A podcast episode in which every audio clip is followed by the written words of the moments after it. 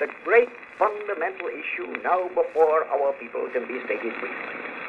It is, are the American people fit to govern themselves, to rule themselves, to control themselves? I believe they are. My opponents do not. I believe in the right of the people to rule. I believe again that the American people are, as a whole, capable of self control and of learning by their mistakes. Welcome to Serve to Lead. I'm your host, James Strock. As we get started, may I ask a favor? If you find value in this podcast, please give us a high rating on iTunes and connect via Twitter at James Strock and via our website, servetolead.org.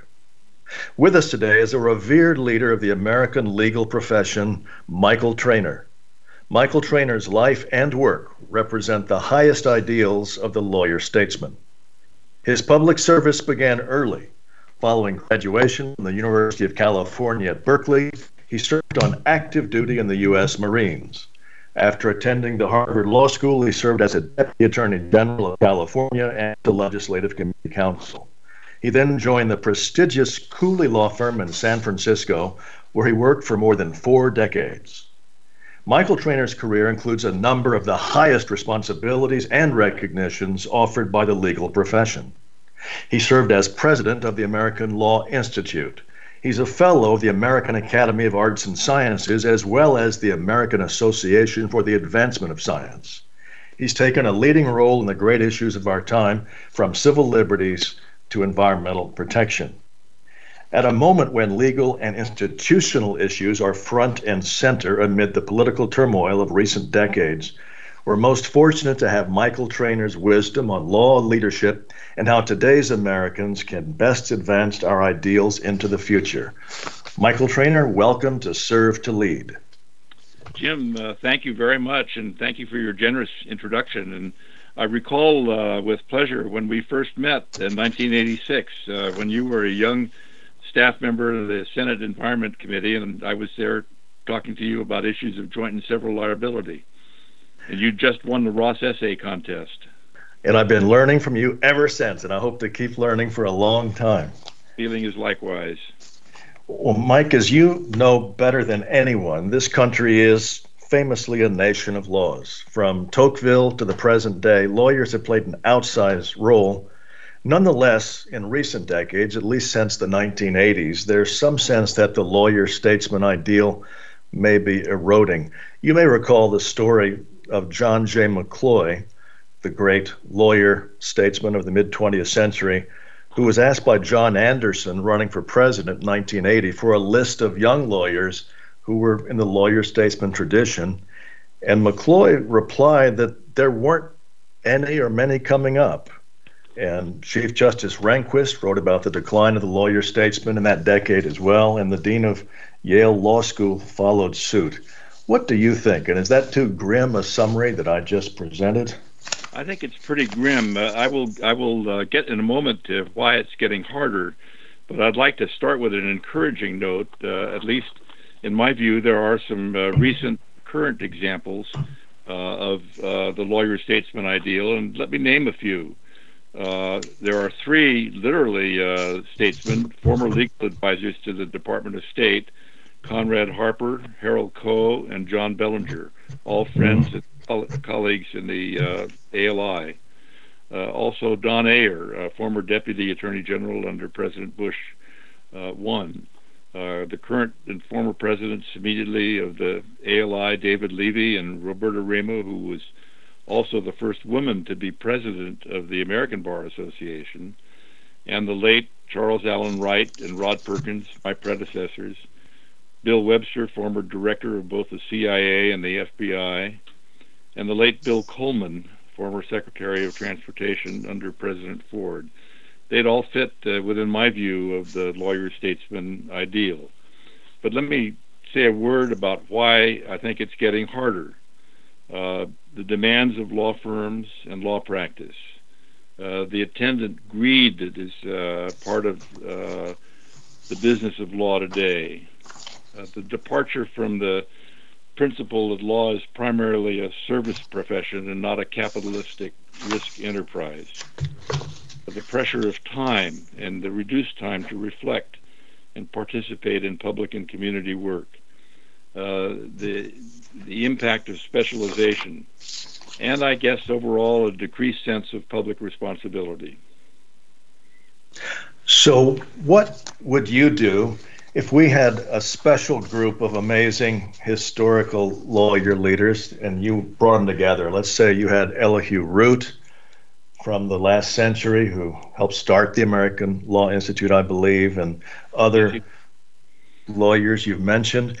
What would you all suggest going forward to improve this situation? I think uh, the ALI format is a useful one where we get thinkers, lawyers, judges, academics in the legal profession together uh, to work out a, a, statement that is coherent, that advances uh, legal principle, and that reflects uh, the views of can be very varied views and it's a rigorous process of uh, getting a draft statement for it could be a statement on the ethical responsibilities of lawyers in today's atmosphere.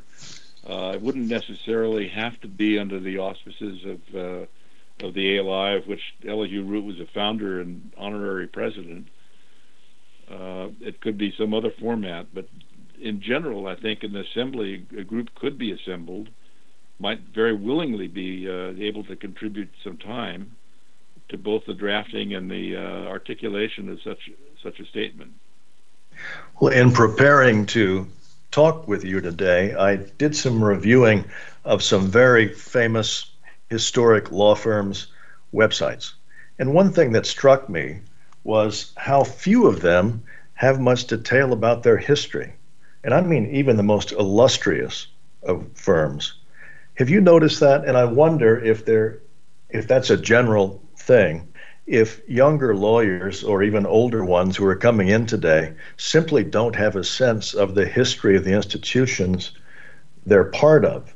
And that may be, in some ways, if it is a problem, uh, similar to what happened in the finance sector, where let's say at Lehman Brothers, which had an illustrious history and many consumers relied upon it, trusted the institution, but the newer people didn't share that history or commitment. What do you think?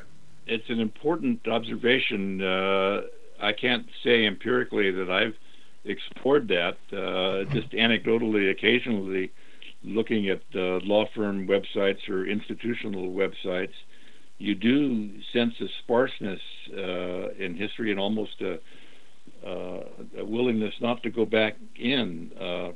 We had a wonderful leader in San Francisco of the San Francisco bar when we uh, kind of returned, retooled that bar association in the early 1970s. And the first president of the bar became president of the state bar, and ABA was Bob Raven. I think within that his firm, Morrison and Foerster, which has been a wonderfully uh, publicly oriented and distinguished uh, professional law firm, has done a history. I, I did I, I consulted with somebody there a few years ago about my experience with the late uh, Bob Raven and all his contributions. But I think those are ex- exceptions rather than a, a, a, general statement. And I, I have say with some regret that I, if you if you were to assemble uh, a group of young associates who are under extraordinary pressure in these firms to bill hours, and say you wanted to have a two-hour session on the firm's history, I'm not sure how many you'd get there unless unless there was some motivating factor that they could charge it as billable hours. That's a little cynical, I think, but it shows some some limited degree of interest and capability of and and and having the time to to go into that history. Well, that kind of grueling picture you're painting of these law firms today. Uh, rings true from a piece you may have seen in the Wall Street Journal last summer about big law firm practice. Did you happen to see that? Uh, I'm aware of it. I may have read it, uh, and I I did an essay on this subject in 1999 when the key art, the lead article in the Vanderbilt Law Review was how to be a happy, healthy, ethical lawyer in an unhappy, unhealthy, unethical profession. My little piece was called "A Pursuit of Happiness" and was to suggest that maybe with a very careful look at law firms and some balance in your approach and being willing to take the risk of uh, you know building a snowman with your kids or flying a kite uh, instead of the grueling uh, demand meeting of the, all the grueling demands was was an important alternative approach.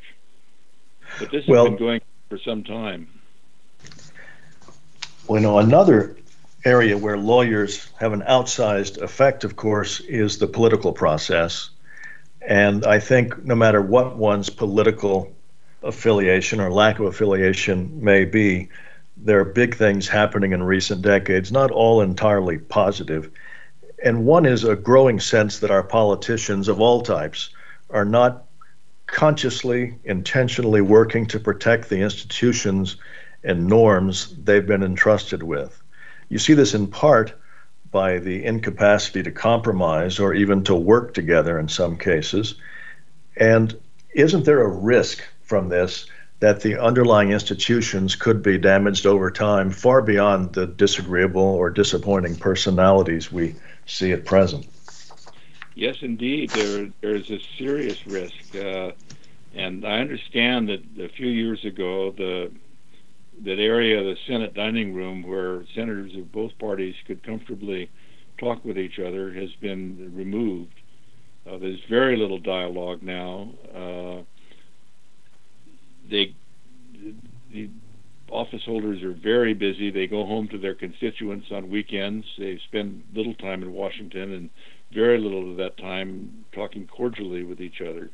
I think it's a shame uh, and I think it does uh, discourage independent thinking. Uh, and I know you don't want to get into too much of the current day-to-day politics today, but I'm in comparing what I would view as uh, the supine uh, and lack of leadership and unwillingness of of a number of senators to speak out as to what's going on. I'm reminded of uh, Margaret Chase Smith, in June 1 of 1950. Uh, she was the first woman, I think, in the Senate, and she was a freshman senator for Maine. And she filed a declaration of conscience against Joe McCarthy and what he was doing at the height of what, and that what her efforts led to was uh, an eventual censure. She was originally uh, uh, followed by six senators whom McCarthy said was Snow White and her six dwarfs. she uh, she's an example of a kind of courage in an era where we don't see that today. Well, let, let's drill on that for a minute, if we could. If you you know, looking back on that time, you had a certain group and a certain tradition. For example, you mentioned Margaret Chase Smith, or I believe Ralph Flanders at that era. These people who viewed themselves, irrespective of party, as putting their own uh, you know, often willing to put their own short-term interests at risks for their view of the country, and there seemed to be a lot of people who respected that. Is that naive to look back on that way, or is something different going on? It's not naive to look back, and I think we can harken back and use them as examples uh, for today's era. Uh, but I, it's probably gotten harder today's, given today's polarization in politics.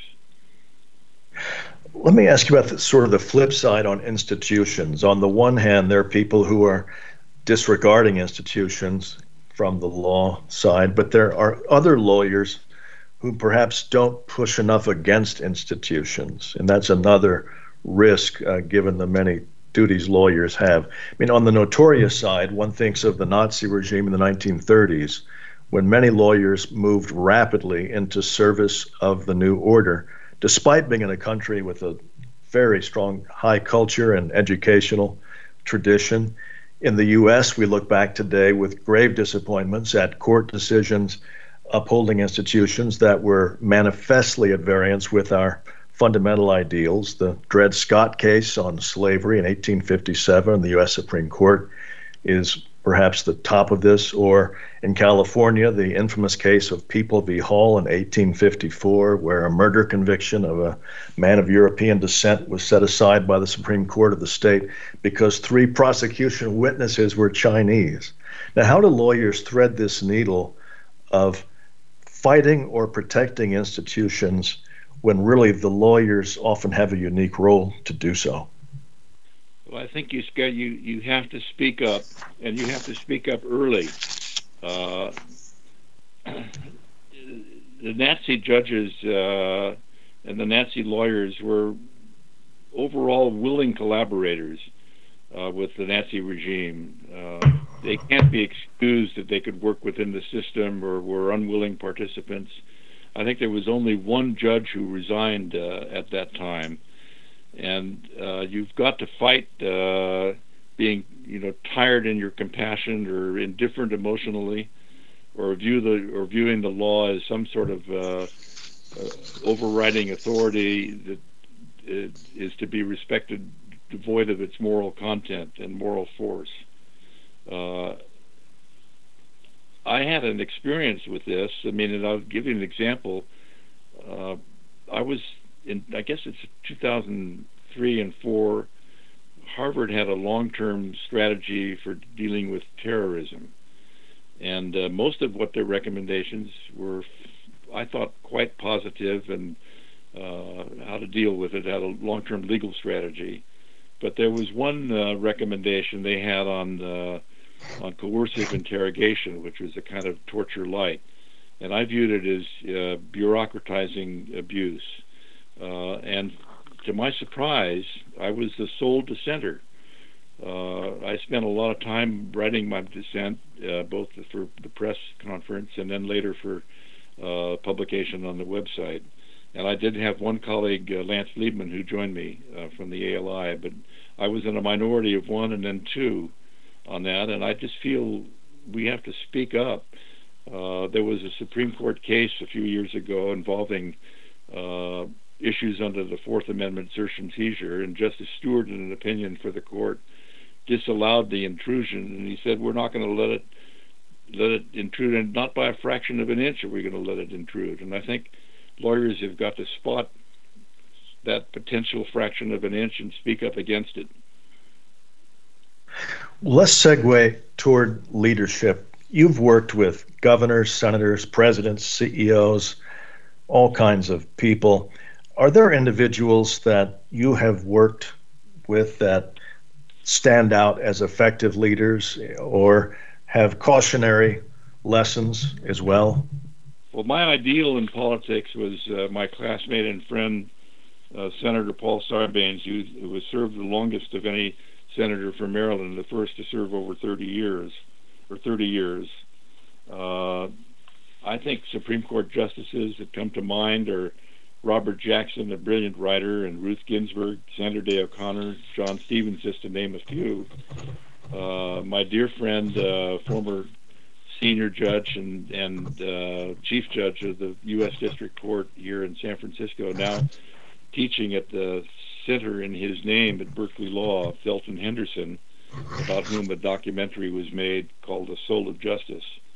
Uh, I think people like Paul, Paul Friedman, a senior judge on the U.S. District Court of uh, the District of Columbia, who recently spoke out against the presidential abuses and charges uh, against and unfair charges against members of the judiciary are all uh, examples. Uh, Geoff Hazard, my colleague and friend, uh, who who's died a couple of years ago, director exemplar of the American Law Institute, and and teachers especially. Uh, I recall two, Jacobus tenBroek, whom I learned uh, about the First Amendment in my freshman year at Berkeley, and then Paul Freund at Harvard Law School who once told me, uh, you know, you make a life. Uh, simple words, yet profound ones, I think. Now, you are a very prolific and fine writer, and some of the people you mentioned are also legendary writers as well, like Justice Jackson. What observations or advice do you have about writing, particularly for lawyers? Be clear.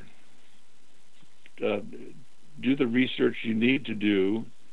Uh, often it's extensive, but then try to distill it into a clear uh, and into a clear message. Uh, and I generally have to stop there. I wish I had my mother's talent for metaphor, but I don't. Uh, and and I think sim- simple, direct writing is probably in today's day and brief uh, the best approach. If someone came to you and said they wanted to learn how to do this, what would you tell them? If they they, they don't have the opportunity, say to to go to Harvard Law School or anything like that, what would you suggest they do? Well, I think that you know the old Strunk and White. Uh, there's a book I can't remember the author's name called "The Reader Over Your Shoulder." Uh, I'd encourage them to read the essays of Bryan Garner, uh, who writes extensively uh, for the ABA and separately, uh, and is always uh, illuminating. and then good storytellers. it doesn't have to be just legal writing. I, I thought one of the interesting techniques I've heard suggested at times is for people, let's say that they're a legal writer, they would identify someone like you and your writing, or Justice Jackson, or whoever of that nature. And then one approach is simply to start by transcribing, just writing it, writing it uh, like you're being punished in school almost as a kid. You know, uh, just because if you literally write it out, then you begin to become aware of what's underneath the hood of the writer and the writing. Uh, that's an interesting idea. for me, I don't uh, know that it would it would work. It, it would sounds it sounds tedious, and uh, and maybe is a good way to to at least start learning. I think reading text. I, I just uh, reread uh, Lincoln's second inaugural address. It's only three pages long in double space. It's, it's beautiful. Uh, I think studying things like that uh, are are a good approach. Whether whether I'd gain from writing, maybe it's like practicing the piano or a musical instrument or something. Through repetition, uh, you gain some not only some practice but some insights into how things chords and music are put together or paragraphs are put together in a in an essay. It's interesting how many people don't think in the first instance of Lincoln as the great lawyer he was. And he had such a remarkable capacity to communicate through his writing. It's, it's very moving uh, to go reread that uh, material.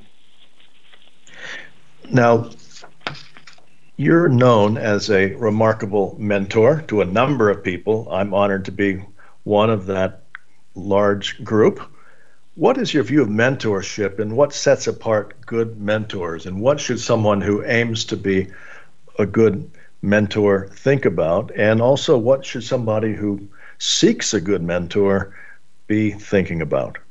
Well, I think there's lots of elements to it. Uh, I look on being a good mentor as being a sponsor, uh, looking out for opportunities, being a sounding board, having a confidential relationship of trust, uh, looking out for people's careers and providing opportunities for them, uh, encouraging them to uh, to take on as much responsibility at, at, an early age as they possibly uh, feel comfortable with, uh, providing uh, feedback, encouraging them to call whenever uh, they want to, or if a question crosses their mind, or they want to review some ethical issue, uh, providing support on various levels. Uh, it's been a joy for me. Uh, sometimes people view it as a burden, and of course, it can come in different varieties. Uh, I've been involved recently with Berkeley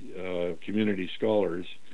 Uh, no longer on that board, but I do uh, review scholarship applications from kids from Berkeley High and sometimes interview them. Uh, and providing opportunities for some of these kids who come from backgrounds of sometimes extraordinary hardship and have demonstrated resilience in dealing with it, you just you really want to reach out and help them. And I think communicating a sense of uh, of support uh, and feedback and sponsorship is good. Let's talk a minute about the environment. You came of age in a time where the law was literally in the front line of changing the United States. Of course, the civil rights era, and beginning with Brown v. Board, is a landmark in the 1950s. Then into the 1960s, the environmental movement took hold with a huge legal component. A lot of it started in California, where you've been a noted practitioner throughout your life. What, what have you observed about the movement of the environmental progress, and where do you see that going, and what role do lawyers need to play in this next phase? Very interesting, and you've of course been a leader yourself, uh, going back to your work at the Bush admin, first Bush administration, the Division of Enforcement, and then uh, your pioneering and, and work as secretary, the first secretary, uh, founding secretary for Governor Wilson of the California Environmental Protection Agency. I've been environmentalist all my life. Uh, my legal work has not been uh, has all been pro bono. It hasn't been that extensive, but it started really in 1962 when I was helped on a brief involving the uh, opposition to the nuclear power plant by PG&E at Bodega Bay, and then uh, I guess I first became aware of this uh, not as a lawyer but as I was 15 years old, backpacking mainly in Sierra, and ended up on a Sierra Club high trip in 1950 and learned about a, a possible Trans Sierra Road. And it was nice to be able, with the help of a great colleague, a young colleague, uh, to kill that road administratively when Governor Reagan was governor of California, and he had a wonderful resources secretary, Norman Livermore. Now, about the development of the law in this area, which has been enormous with the different statutes, uh, I would hope that we'd get to the point where where we could really consider, away from the lobbying pressures of Washington, what you wanted to do when you were secretary, and that was to get an approach that would unify the environmental laws. That's still on the agenda to be done, and that would be very important, so that we're not talking about. Uh, separate agencies for and laws for air and water and hazardous waste. They're all systematically related, and it would be good to have a more systematic approach to environmental law. I think for the future that would be uh, a good idea. You know, it's very interesting that uh, 2020, as you know well, is the 50th anniversary of the establishment of the U.S. EPA. Right. And it's very striking that it's also going to be the 30th anniversary of the renewed Clean Air Act of 1990, there has not been a major environmental statute of that level enacted since that time. What do you think is going on? Well, a lot of it is the lobbying and the pressure in uh, in Washington and the and the short range interests of people like the in the fossil fuel industry. Uh, I'd like to think this is not necessarily a, a partisan issue. The environment shouldn't be partisan. I I would my hunch is is if you got the the plant managers of the country in the in a forum, that most plant managers want to be in communities that they're making a contribution to and and want to be known as as uh, as clean environmental people. Obviously, there's going to be some exceptions, but I think if you could get the the sensibility of some plant managers around the country and get away from the heavy lobbying and get away from the greed of the fossil fuel industry, which is all big challenges, that you might uh, make some headway. Apart from systematizing the environmental laws, I think one area of great need, and perhaps it could be reflected in the statute, uh, would be something called an Enhanced Environmental Enforcement Act and that would involve uh, far greater resources than are presently devoted at governmental level, levels, federal, state, and local, to auditing, to reports, uh, to enforcement of the laws criminally and civilly, to civil actions, and then some attention also to uh, instrumentations and measurement. Uh, I'm concerned. We've we've already seen the uh, the Volkswagen uh, scandal involving the fraudulent reporting of admission emissions, uh, and we we know the history of the fraudulent activity around the 2008 financial crisis, and I wouldn't be surprised if we're going to see some scandals in reporting of greenhouse gas emissions, uh, and and hence a greater need for uh, instrumentation, measurement, auditing, public education, and vigorous enforcement. Is there a particular proposal? I didn't. Sorry, excuse me. I, is there a particular proposal out now for enhanced enforcement, or is this more of, hypothetical not, right now? I'm not aware of one, but I haven't looked into it. Uh, I haven't researched the point. I, I don't. I don't think there is uh, the kind of at the kind of level I'm talking about. Yeah, I, have not heard of it either. I'd love to hear of it. And, you know, to your point, I did some work in Germany with Deutsche Umwelthilfe in 2015, and they were part of a group that had uncovered that the automakers serving the EU were missing the overall EU emissions targets by 38%. My gosh. So and this is where, too, one could argue the fact the United States, and this is not a partisan question because this goes back through administrations of both parties many years now, has basically been absent on the international scene in an active way. So nobody is calling these things out, even where they're uncovered. The biggest no, and the biggest concern I have right now, of course, is is what I'd call climate disruption. It's not mere climate change Yes. And now at 85 years old, I'm I'm pretty aware that progress is very hard to achieve, even incremental progress, and progress usually occurs incrementally. But we're dealing with a phenomenon now in climate disruption where we know from the science that incremental change, incremental progress is not adequate. That we've got to have some breakthroughs, and it doesn't look like uh, we're getting there at a policy level, at an international level, at an engineering uh, level, or really at any level. So if if the Democratic Party were to come to you, because I think the Republicans have already settled on their presidential nominee, uh, if the Democratic Party were to come to you and said that our current what two or three dozen candidates is insufficient, we would like you, Michael Traynor, to run, and particularly to focus on climate. What would you urge the country to do? Right now?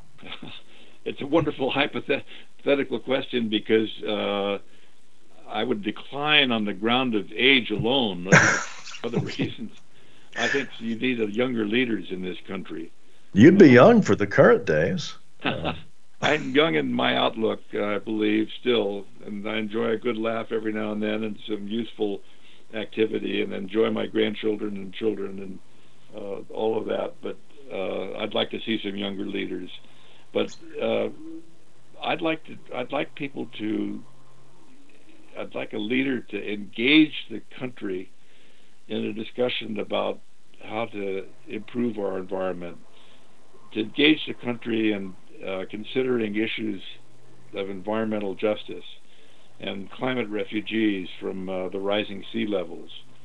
Uh, to enlist, as I've written about, uh, the the arts community, and by that I mean poets and painters and musicians, uh, people like the Climate Music Project and the Glacier Ballet and others, in communicating to people not only on the left side of their brains but the right, the right side of their brains to engage them uh, in this issue and see whether we could have uh, uh a, a, really reinvigorated uh, and new approach and in and strong bipartisan approach to addressing environmental ills. Part of that has got to be a shared understanding of the basic problem and doing the arithmetic of what different mitigation or remedial strategies might involve. And one of the issues that seems to have been put to the side over time, but maybe coming back, is what would the role be, if any, of nuclear power if we're serious about greenhouse gas reduction. What is your take on that?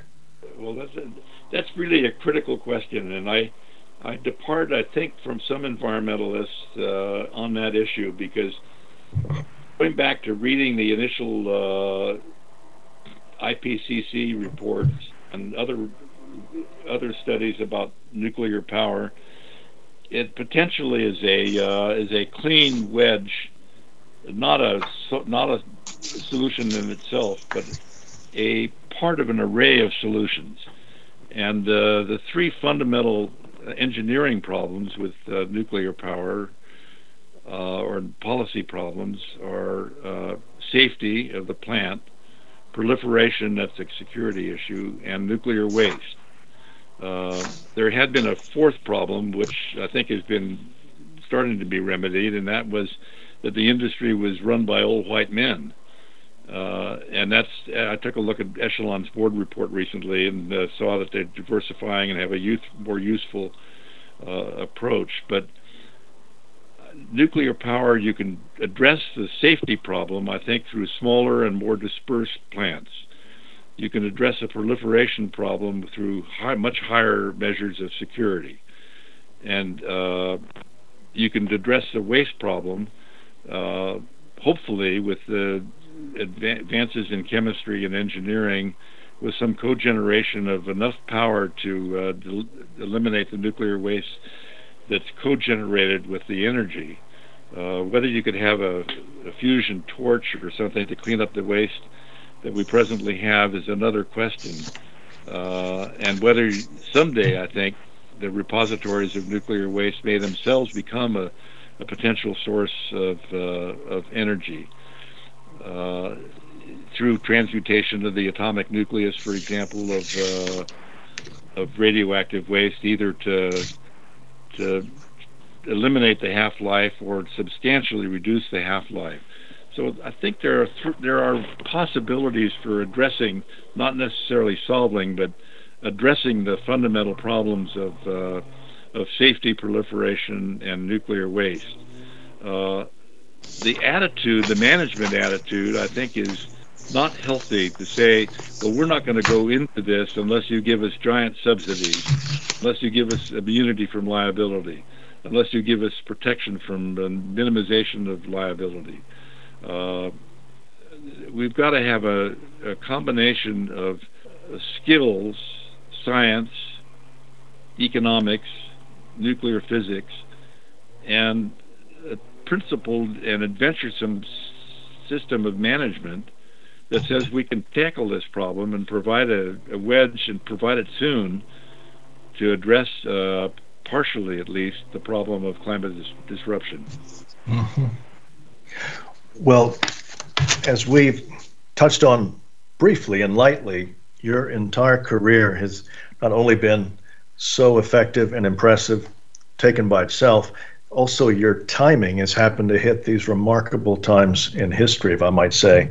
And one of the ways looking ahead that your work comes to mind is that you are part, if I may say so, of a rising group of people who were at older ages than in the past incredibly productive and valuable in so many ways. Uh, and that's new. It's almost like in the post industrial, uh, the certainly the post World War II era, there was often relatively early retirement, in part because physical jobs and so on.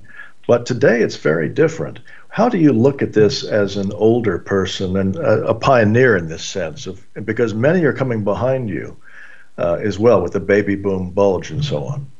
I'd like to, people to start thinking or renew their thinking or amplify their thinking that you know they have a they have a obligation to our country to give the best they can. Part of our educational system is broken down, I think, in terms of just basic civics. Uh, I think one study recently asked kids, and they were more able to identify judges on American Idol than on the Supreme Court of the United States. So I think some engagement early of people. I'd like to see some form of uh, universal public service, not just military. That was my role for a limited time, but uh, health and environmental, uh, educational, Peace Corps type things, uh, course of military, uh, works products, uh, work, works projects, uh, infrastructure work, that sort of thing, where people are are engaged in early stage of their life in in helping our country. In terms of civic education, as you referred to, and in terms of these historical polls that show how incredibly uninformed, particularly young people, are about U.S. history, what can be done there and what ought to be done about the fact that so many people, on the one hand, they know very little, but what they do know tells them that they ought to be ashamed or even very negative on the United States and our history. They sort of seem to take the bad aspects and think that represents the entirety of what we stand for and don't pay attention to the other aspects. What, what do you think about those issues? Well, I I have thought about them, and I worked. I had the the good fortune to work with Justices O'Connor and Breyer in the ALI on a joint project, uh, which became known as the Sandra Day O'Connor Project on the Judiciary, and she was very in, engaged and deeply engaged in civics education, uh, including looking for new techniques of uh, of educating kids. I, I think part of it is not just uh, the introduction to what our government is about and to give them a sense of participation in it and a sense of obligation, uh, uh, well meant, but to learn from international leaders. Uh, and I mean, people like Nelson Mandela, that, that biography is a powerful one, I think. Uh, yes. Uh, that, that, that could inspire people. Well, let's turn to some closing questions, if we might. What are some of the books or other creative works that have been particularly influential on you and that you might commend to others? Well, the books, I'll, I'll, I'll, when I go to Washington, I, not every time, but I sort of renewed my faith in this country when I go to the Lincoln Memorial or read things like his second inaugural address, which I mentioned, or the Vietnam Memorial I recently read the biography of Ulysses S. Grant by Ron Chernow. It's about 800 pages. It's a long read, but it's an inspiring one about a president who was a real leader and one who'd been maligned for a long time as a drunk. Uh, one book I read as a young man, which I found very influential, was The Life of Louis Pasteur by uh, Vallery-Radot. Pasteur had overcome uh, a lot of scientific objection to his emerging germ theory and a lot of uh, dedication to the pre-existing and false theory of spontaneous generation.